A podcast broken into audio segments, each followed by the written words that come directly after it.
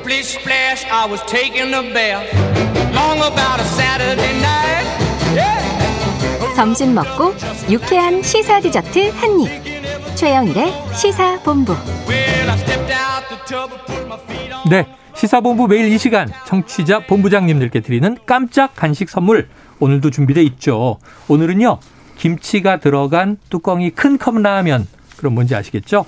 자, 이 코너 들으시면서 문자로 의견 보내주시는 청취자분들께 쏘겠습니다. 짧은 문자 50원, 긴 문자 100원이 드는 샵 9730으로 보내주세요. 자, 사건 본부 본격적으로 들어가 보죠. 주간 사건 사고 소식을 분석하는 배상훈의 사건 본부.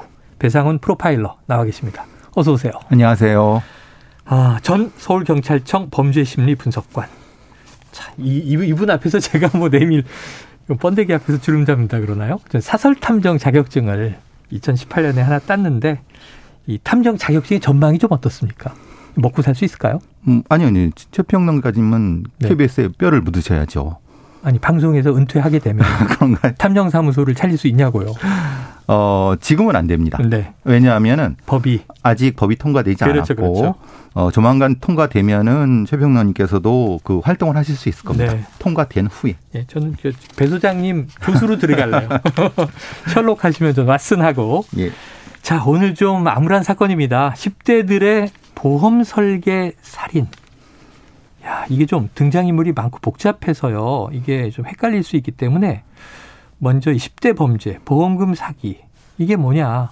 이거부터 좀 한번 설명해 주셔야 될 것 같아요. 예. 9일 날 밤에 화순 전라도 화순에서 벌어진 일인데요. 네. 펜션에서 어 연인이 이제 거기 놀러 갔는데 음.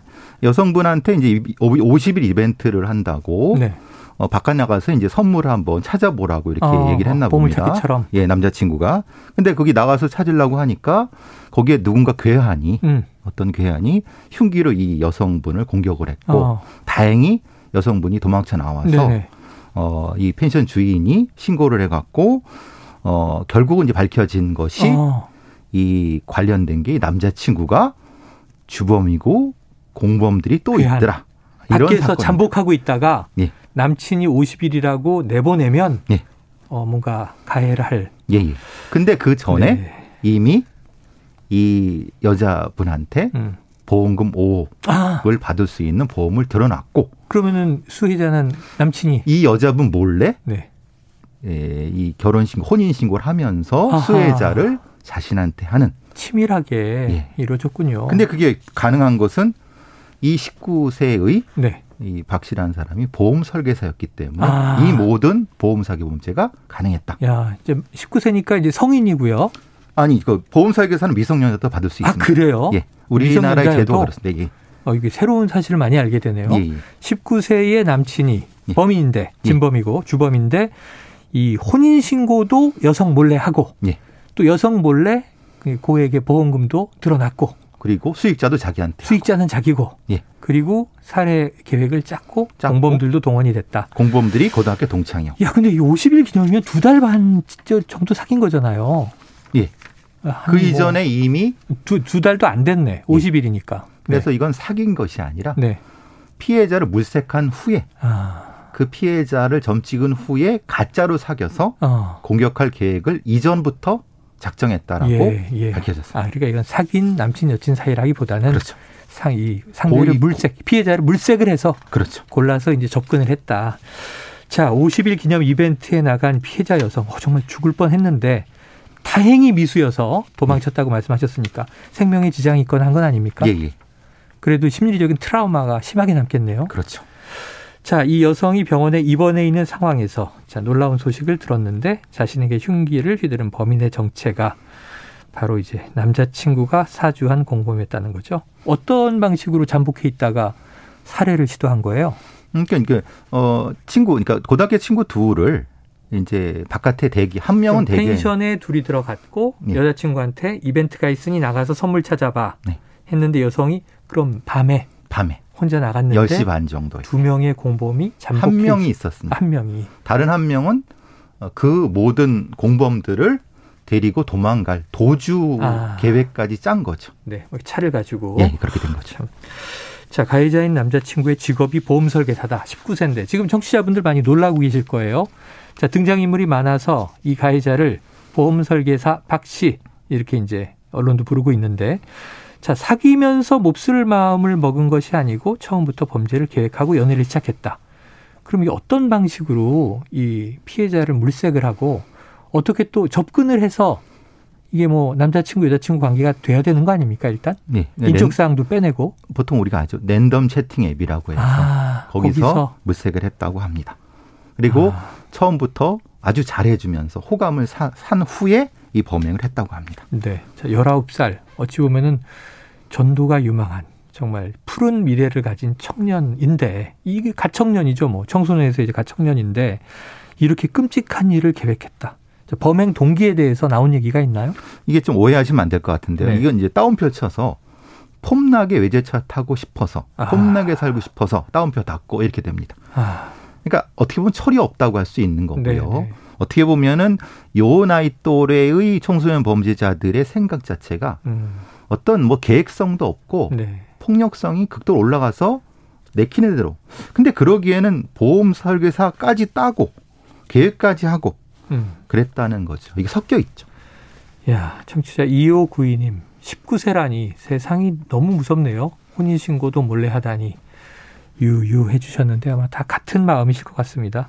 아우, 저희 애도 이 또래인데 어떻게 이런 생각을 우리의 청소년, 청년들이 했을까. 안타깝기도 하고요. 자, 이, 이 사건을 수사하면서 더 놀라운 사실이 하나 튀어나온 것이 이 보험 설계사 박 씨의 범행 처음이 아니었다면서요. 예. 무려 두 건 혹은 세 건 이상을 어.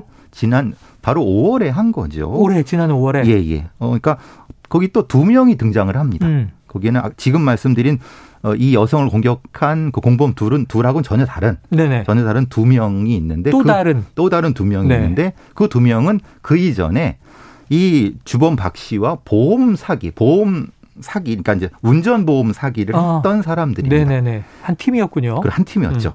근데 그 중에 하나를 속여서 음. 속여서 다른 하나한테 결혼 혼인 신고를 하게 하고 이게 남녀였습니다. 아, 두 사람끼리 예, 예, 예. 한 팀이었던 두 사람끼리 그 중에 여성하고 짜고 남성한테 보험을 들게 한 후에 어. 여성한테 수익자로 만들고 고? 이 남성을 벼랑 끝으로 밀어서 살해할 생각을 하고 있었습니다. 아, 이거는 실행됐나요? 근데 이들이 같은 공범들 아닙니까? 그렇죠. 서로 잘 알겠죠. 서로가 너무 잘하는 겁니다. 음. 저 주범 박 씨가 자기한테 이상하게 잘해주니까 어. 뭐가 이상하다 해서 자기의 보험 기록을 봤더니 어. 자기 보험이 자기 동의도 없이 드러나 있었고 네. 자기 같이 있던 공범이 자기의 부인으로 돼 있는 상태.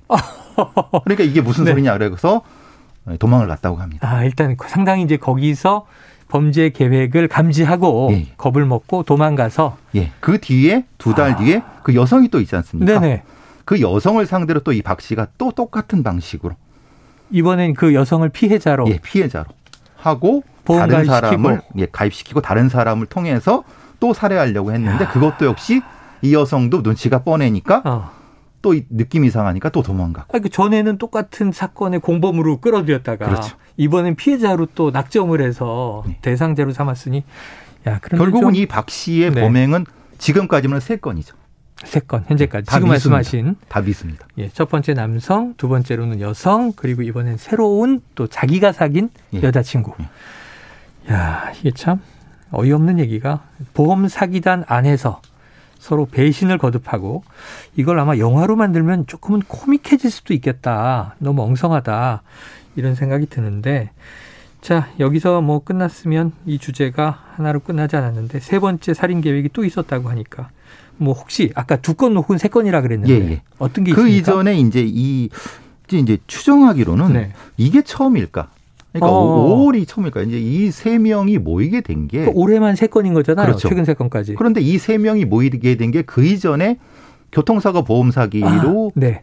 보험 사기단을 통해서 한 거기 네네. 때문에 그 이전에도 분명히 있을 수 있다. 음. 성공은 못했을 수도 있는데 이게 사실은 혹시라도 다른 피해자가 있을까라는 네. 걱정을 그래서 이제 여러 가지로 경찰이 수사를 하고 있는데 다행히 지금까지 세 건 정도로 지금 수사된 것 같습니다. 네. 자, 저는 이 이야기 오늘 들으면서 아주 오래전이죠. 지존파 사건 생각났는데 젊은이들이 폼나게 살고 싶어서 살인도 서슴치 않는 그러한 이 상황이 벌어지는 걸 보고 개탄을 하실 텐데 자, 이 사건에서 우리가 뭘 좀 얻어야 될까요? 음, 보험은 드는 것 그리고 보험 보험 사기를 너무 쉽게 생각한다는 겁니다. 네, 네. 그렇고 이 일확천금을 꿈꾸는 그러니까 사실. 이제 일확천금을 얻을 수 있는 게 로또 정도밖에 없는데 확률이 낮으니까 그러니까 살인 계획까지 저지른다. 저지른 거야. 우리 도덕성이 너무 떨어져 있고 음, 보험 관리 부분, 보험 수익 이런 부분들이 전반적으로 한번 살펴봐야 될 것 같습니다. 그래요. 만약 미성년자도 보험 설계사를 할 수 있다. 이런 건 좀 개정이 필요할까요? 그렇죠. 자격은 주는데 그들의 도덕성에 대한 검증은 안 된 거죠. 네. 아유, 캄보디아 만사간의 살인도 기억이 나는데 이것도 다음에 한번 시간이 되면 다뤄봐야 될 것 같네요. 어쨌든 저는 배 소장님 밑에 조수로 들어가겠습니다. 네, 예, 받아주시는 거죠? 예, 받아드리겠습니다. 확답을 받고 오늘 여기서 사건 본부 마무리하죠. 배성훈 프로파일러 감사합니다. 감사합니다.